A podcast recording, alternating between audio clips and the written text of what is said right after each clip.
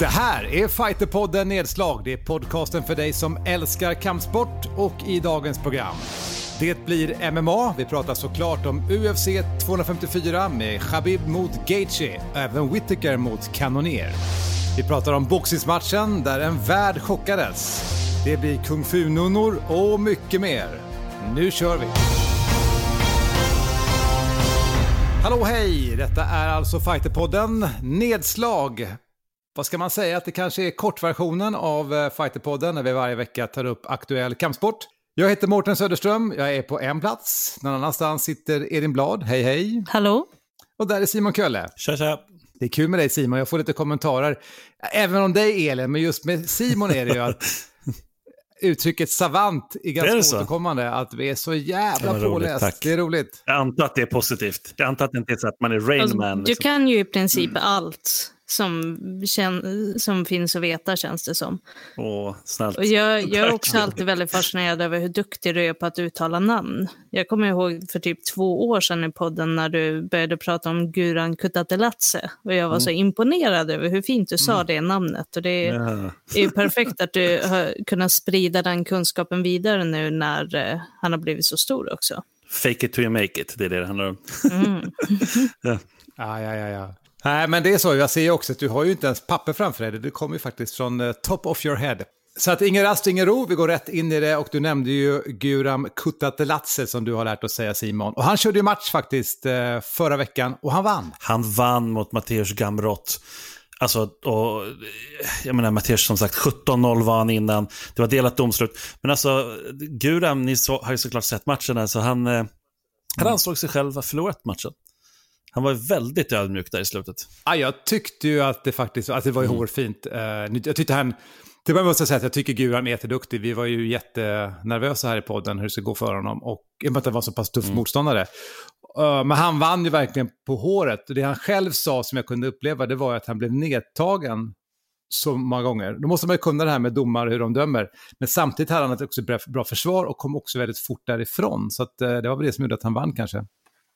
Ja, alltså jag, jag, tror att det är väldigt lätt också när man är i en matchsituation. För det, det man kanske märker mest själv är ju de gånger man blir nedtagen och när det är liksom den kampen om att komma upp igen. Jag tror att det, det är väldigt påtagligt för en själv. Och han kände nog att han hade blivit nedtagen väldigt mycket. Men alla vi som tittade utifrån såg ju också att Matteus var ju jätteduktig på nedtagningsspelet, men han lyckades ju aldrig kapitalisera på Nej. det. Han, han kunde ju inte hota med några subs eller hade, hade egentligen någonting att hota med med ground and pound-mässigt. Så jag förstår varför domslutet gick till Guram, men jag förstår också hur han sekunderna efter, utan att liksom ha haft tid att reflektera över matchen, kunde känna att shit, jag förlorade den här, för jag åkte ner i backen många gånger. Mm.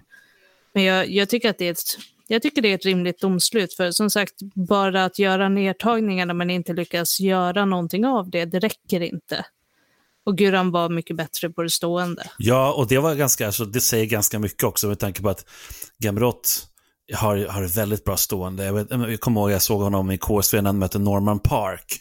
Norman Park som ändå har slagit bra, han har mött liksom de bästa andra svenska fighters, bland annat eh, Reza Resa och sådär. Och det är ju, eh, han verkligen boxade ut Norman Park lätt. Så jag tänkte så här, shit, hur ska det här gå mot Guram? Och jag tyckte Guram eh, klarade det bra, och sen håller jag helt med dig Elin att han, han eh, var ju farlig liksom på backen också. Det är lite det, okej, okay, man ska få ett poäng då, eller man ska få poäng för att nedtagningen, men sen måste man ju som sagt göra någonting. Det, det, jag tänkte nu när du pratade på Ilir, Ilir-matchen mot Derek Lewis där, att det var ju The Black Beast där. Ilir blev, tog ju ner honom, men lyckades inte göra så mycket och det ja, sånt kan straffa sig hos domarna. Vad säger vi om eh, main car då? Jag känner vi där med Korean Zombie? Alltså det är så svårt att möta eh, Ortega alltså, och men det är så här, vad var de, tvåa, trea, fyra någonting i världen. De här, alltså det, de är, det är ju topp fem i alla fall, båda två. Och det är så svårt att... Och eh, han eliminerade ju Korean Zombie, tycker jag, hans alltså, spel. Alltså fullständigt. Ja. Jag har faktiskt ingenting att säga för jag måste erkänna att jag kollade bara på Gurams match. Jag tittade inte på resten av kortet för jag tyckte att det verkade så intressant. Mm. Ja, men jag tyckte, alltså, ja, men eh, Ortega var jättebra. Och det, det var det vi hade att säga. jag, tyckte också det var en tråkig, tråkig gala, liksom, ja. så det är roligare att prata framåt. Okay, vi går framåt istället, för vi har ju en spännande gala nu i helgen med eh, Habib. Ja, det har vi. UFC 254 och eh, det är just nu då så här på förhand så det är ju supermycket snack såklart om det här och det här, den här trendar nu. Pay-per-view-försäljningen trendar och vilket innebär då att de, det ser ut som att det faktiskt är bättre än den bästa MMA-galan någonsin när det gäller pay-per-views. Hur menar eh. du att, eh, att pay-per-view att det trendar? Menar du att folk redan nu går in och ja. köper den? Ja, Aha. precis. Så det, långt innan? Ja, ja, det kan vara ännu längre innan ibland. Så, att, så det är så här, och då jämför man dem med andra och då har UFC själva sagt att det är fler. Det kan ju också vara ett marknadsföringstrick såklart att säga så, för då vill ännu fler på. Jag menar, det är en klassiker. Men eh, ja, de brukar inte göra det, så det låter väl konstigt. Men, eh, men det är inte så här att, det är inte så att betorna tar slut direkt. det funkar inte så. Nej, det är så här, Nej, det, precis. Det, det är inte limited edition Nej. för att kolla på matchen. Nej, men precis. Men det är Khabib vs. Connor som är den som har flest, alltså med 2,5 miljoner köp och det är den tredje mest, eh, alltså bästa pay-per-view någonsin mm. inom eh, sport överhuvudtaget. Då måste jag fråga er, vilken är etta och vilken är tvåa? Ja, det är ju inte UFC-gala, det måste vara någon boxning. Men vilken match vet jag inte. Vad säger du Elin? Det är ju inte UFC-gala med tanke på att jag sa att den, den som var på plats tre var den bästa MMA. Ah, någonsin. Det var den avslöjad. Men, så, så där var du ju smart. Men, men vilka, vad hette de? Jag tänker på Mayweather mot Pacquiao. Mm. Den är etta faktiskt. Den är det. Ah, Bra, Elin! Vad vinner jag 4, på det här 4,6 miljoner och tvåa är Floyd Mayweather mot uh, Conor McGregor 4,3. Så ah. det, är ju... det är rätt sjukt att den är nummer två, alltså en, ah. en boxare mot en inte-boxare. Ja, ja, ja nej, men precis. Och näst bästa MMA, kolla det här, det här är lite savant i för sig att komma ihåg vilket som är den näst bästa som är på plats åtta som är Nate Diaz vs. Connor. Det kommer jag också ihåg. Sen kommer jag faktiskt inte ihåg hur många miljoner det var, men det är ja, eh, 1,65 wow. miljoner. Wow. Den. Mm.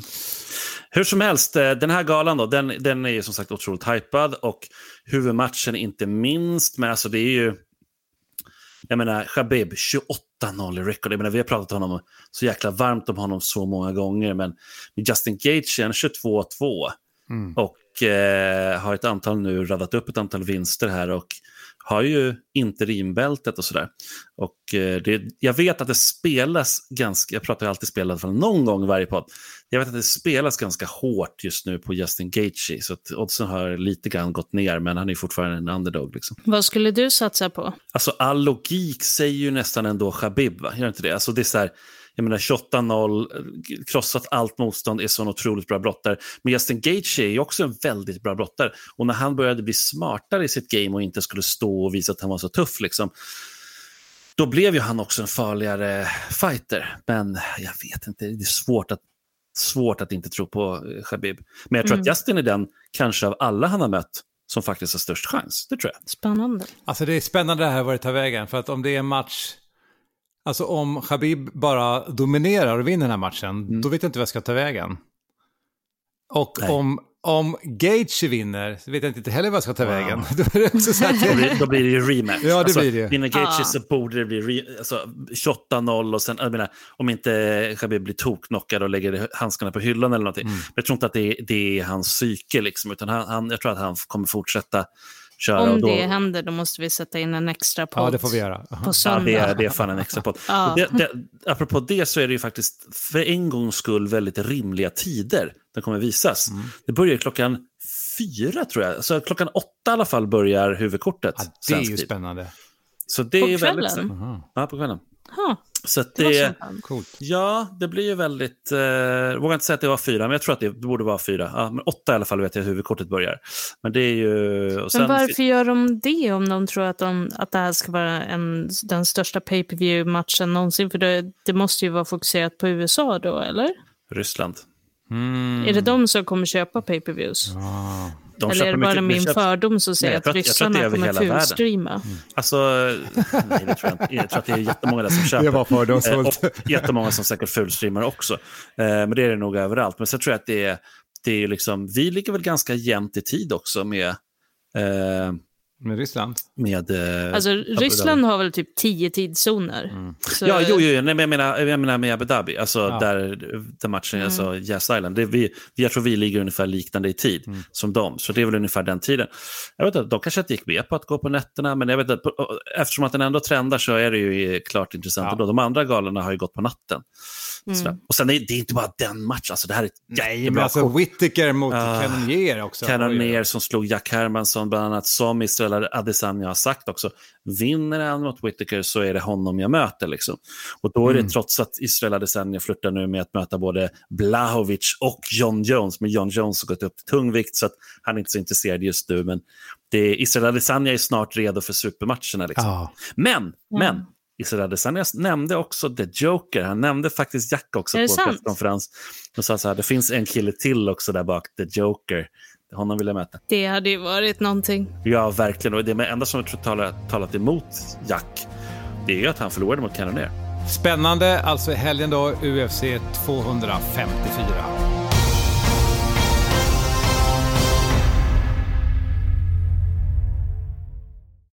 Ett poddtips från Podplay.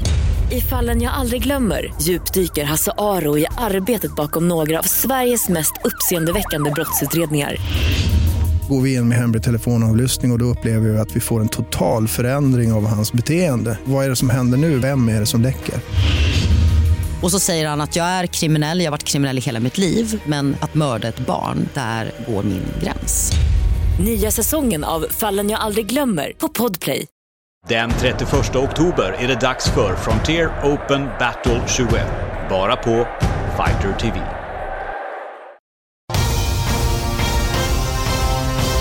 Nu pratar vi boxning. Eh, Simon, boxningsmatchen där en värld chockades. Det är rubriken. Ja, Lomachenko 107-2 i rekord. Ganska bra rekord om man säger så. Gick han in med till den här matchen. Skulle möta Teofimo Lopez som hade 15-0. Och världen chockades. Lomachenko, alltså hans vinstsvit på 13 raka bröts och eh, Lopez vann på enhälligt domslut.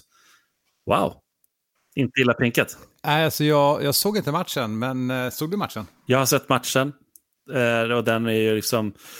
Alltså, man, man vill ju ha spektakulära liksom, avslut. Och så. Jag- Jag ser nu på er, det ser inte ni som hör det här, men du, du, vill ju säga någonting. Jag vill också säga Ja, någonting. Prata Nej, men jag, nu, du har sett den. ja, jag kollade också på matchen och alltså, på ett sätt, det är väldigt speciellt. Jag, inte, jag brukar inte titta så mycket på boxning, men det är väldigt, det är väldigt annorlunda. Alltså, det väldigt lång tid. Och ju längre matchen gick, alltså i de första ronderna, då fattade man ju att Lopez förmodligen skulle gå in ganska tufft och Lomachenko är ju känd för att det tar ganska många ronder för honom Ja. att komma igång. Det är ju lite som Anderson Silva var på sin tid, att han, han stod bara och mäter första ronden och sen börjar han plocka isär. Men när det kom in liksom på rond 5, 6, 7 och man börjar fatta att han, han har ju poängmässigt förlorat nu. Så enda sättet som Loma kan vinna är att knocka honom. Och det Lopez, han var så jävla tuff. Han var, han var extremt snabb och hade en otroligt bra timing och allt det här som Loma är så bra på, liksom med att ta vinklarna och gå på utsidan, allt det, det, det, det föll liksom bort mot Lopez snabbhet och accuracy som han hade. Så det var, och hur tuff han var. Det, det var inte en så här grimy boxningsmatch på det Nej. sättet, utan det, det, det var otroligt snyggt. Och Lopez vann fair and square, helt Ja, det, klart. det tycker jag också, absolut. Nu är inte jag någon boxningsexpert, men det, det, det var ändå så att jag började bli nästan mer intresserad av vem är den här jäkla Lopez som kommer in och gör den här grejen. 23 år gammal. Alltså det, det är ganska imponerande. Mm. Eh, och kolla liksom hans eh, story och vad han har liksom gjort. Och så här.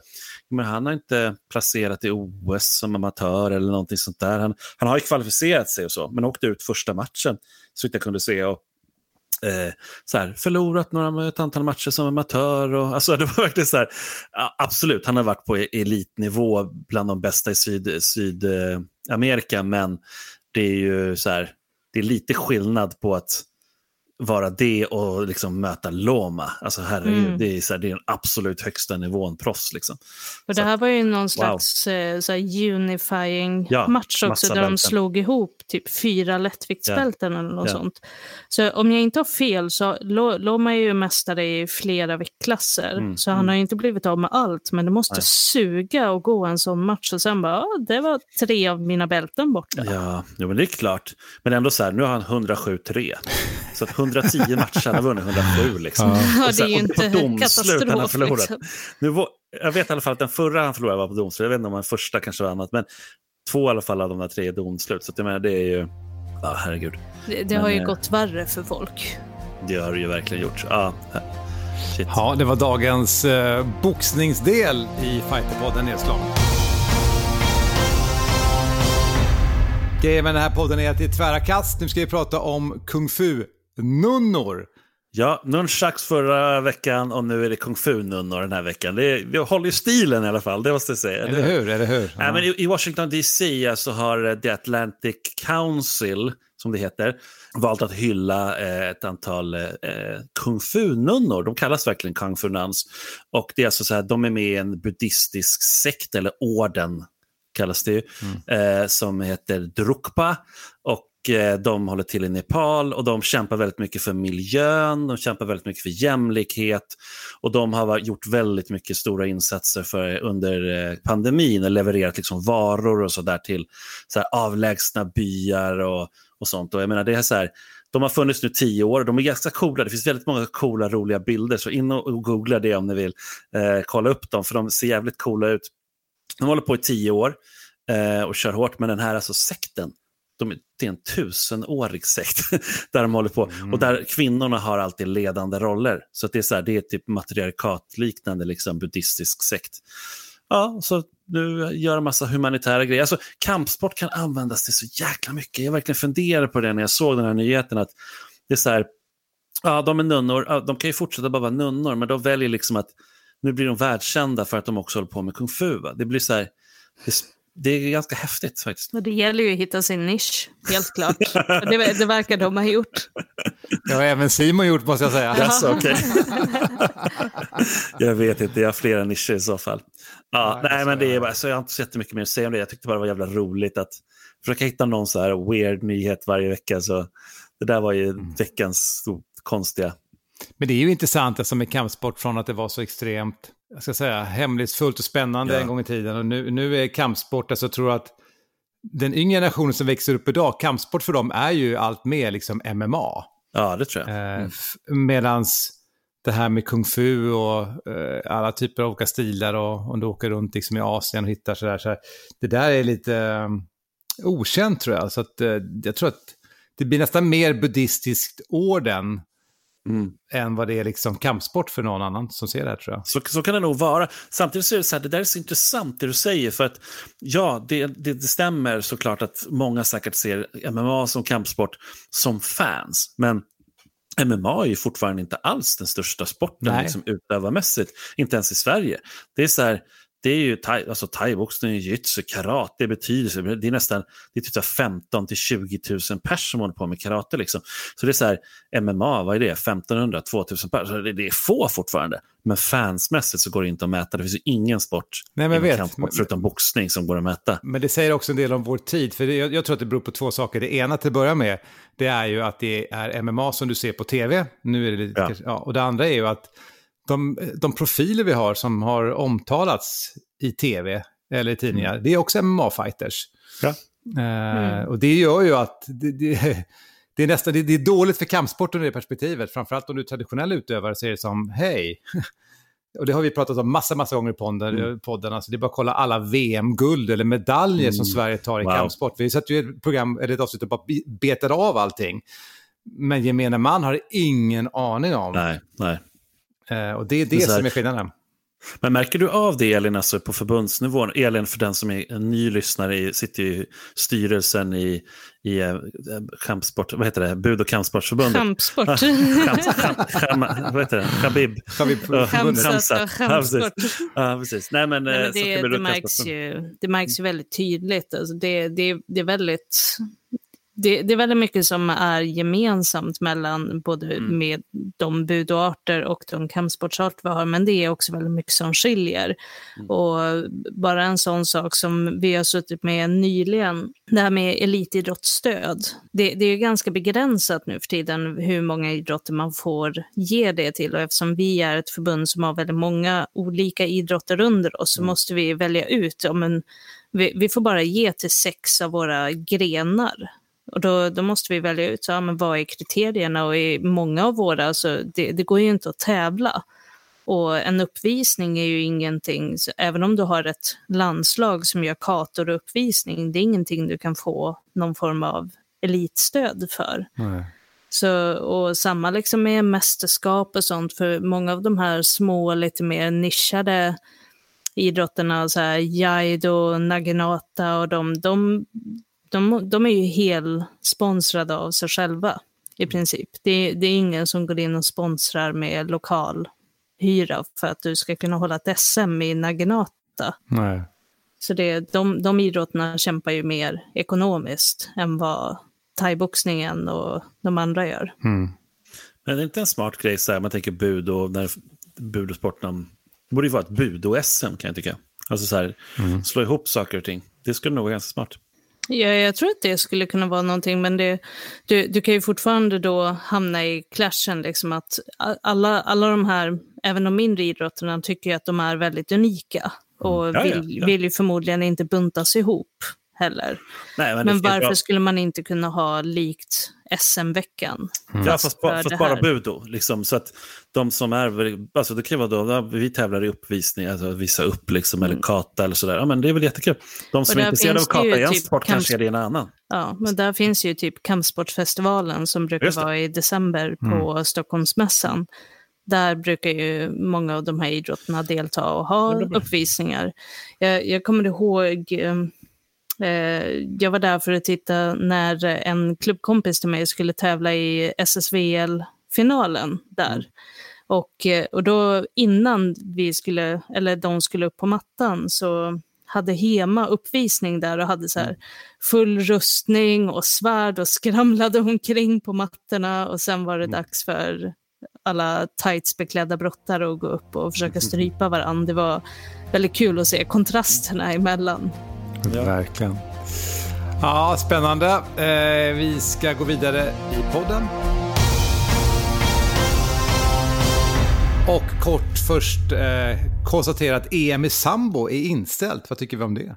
Tråkigt. Ganska väntat. De flesta har blivit inställda och det, det var ju, skulle hållas i Ryssland i år. Mm. Och eh, 27-29 november. Och det, ja, det, det var tråkigt. Men de höll väl ut. De trodde nog väldigt länge, det kommer nog vara bra. Mm. Kommer inte ihåg i början av pandemin, då var det så här, men två veckor borde, borde, alltså, mm. borde vara. Liksom så. Var det magiskt? Alla bara, jobba hemma i två veckor, sen är det bra igen. Sen kommer det nog vara bra liksom. Eh, nej, nej. Det, det, var inte så. Så var det inte. Nej. Och här nej. sitter vi i våra vardagsrum och kök. Ja, och, på distans. Ja. ja och spelar Smart. in vår podd. Du som lyssnar, du skulle se oss, det är konstigt det här. Men eh, nu kommer vi till veckans höjdpunkt. Det är den eh, virala succén. Och nu tänkte jag att du Simon ska få berätta. Vad är veckans virala succé? Ja, alltså... Det, jag tror att det här var faktiskt egentligen några veckor sedan det hände. Mm. Men eh, jag tar upp det nu ändå, för att det är säkert många som har missat det i Sverige. Det är en som heter Shanta Balu Pavar, eh, som är en eh, indisk kvinna som är 85 år gammal. Mm. Hon alltså håller på och eh, tränar någon form, jag vet faktiskt inte, jag som håller på med käppfäktning borde kanske veta vad det är för typ av specifika käppar hon använder. Nu ska jag googla upp, nu ska jag göra en Elin, nu ska jag googla ja. upp under samtalets gång här. Kör på nu bara. Ja, gör det, gör det. Hon håller, på, hon håller i alla fall i alla fall på, på med två stycken eh, käppar. Jag kommer behöva att du faktiskt bokstaverar det där lite mer. Shanta, S-H-A-N-T-A. Shanta. Balu, B-A-L-U. Balu. Pavar, P-A-W. Det är en indisk dam, du. Hon är inte purung, hörru. Hon är 85 år. 85 år, ja precis. Ja, 85 bast. Det är två långa käppar i alla fall. Och hon stod liksom på väg, vid vägrenen en, en dag och höll på att liksom drilla med dem. Och hon är ganska vass, alltså, framförallt för att vara 85 bast. Så hon kan ju verkligen drilla. drilla alltså. hon är snabb. Nu har jag hittat hon är, hon är snabb. Hon är väldigt snabb. Och det där alltså klippet, då, för det var de som spelade in det, alltså det spreds som en löpeld. Jag menar, vi, ibland kanske vi har missat saker och ting här, va? men det, är så här, det, det, var, det var hundratals miljoner som sa det där. Liksom. Det var ju så här, bisarrt klipp.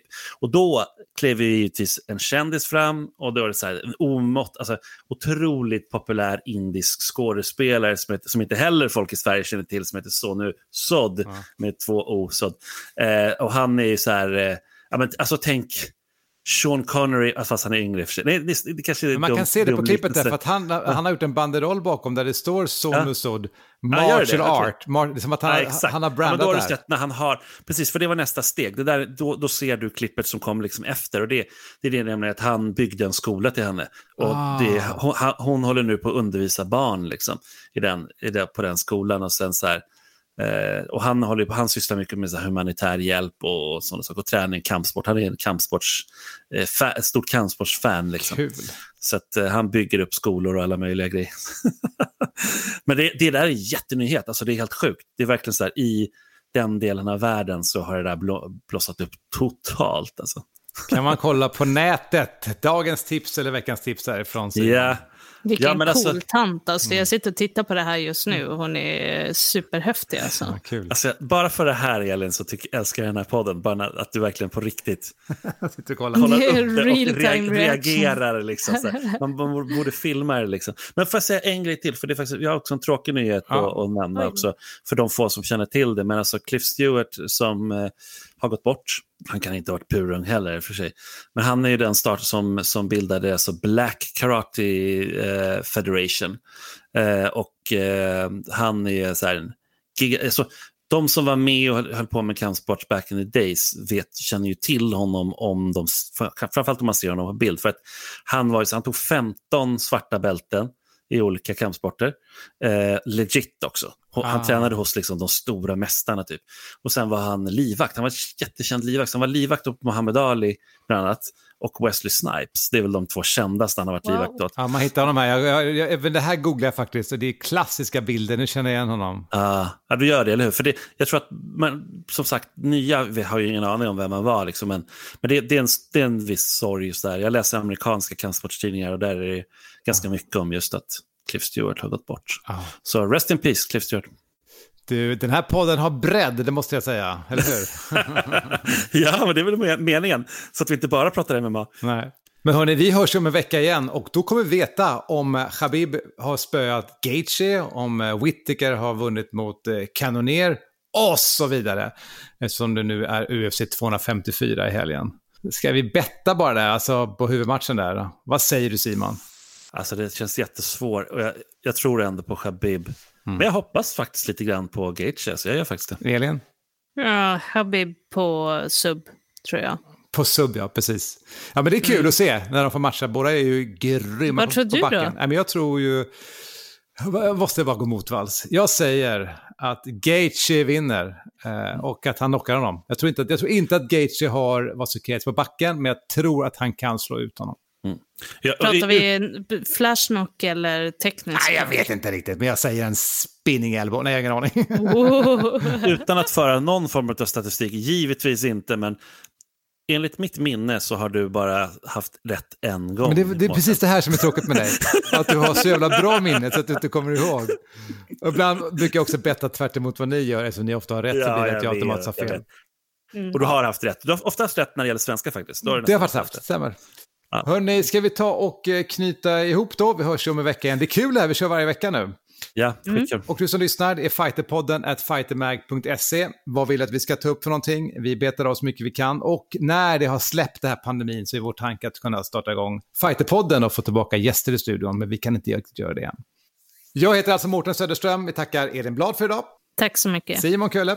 Tack, tack. Och så hörs vi om en vecka igen. Ha det gott! Hej då! Tja! Fighterpodden produceras av Subamedia för Radioplay. Den 31 oktober är det dags för Frontier Open Battle 21. Bara på Fighter TV. Poddtips från Podplay. I podden Något Kaiko garanterar östgötarna Brutti och jag, Davva, dig en stor dos skratt. Där följer jag pladask för köttätandet igen. Man är lite som en jävla vampyr. Man har fått lite blodsmak och då måste man ha mer. Udda spaningar, fängslande anekdoter och en och annan arg rant. Jag måste ha mitt kaffe på morgonen för annars är jag ingen trevlig människa. Då är du ingen trevlig människa, punkt. Något Kaiko, hör du på Podplay. Därför är gardinerna.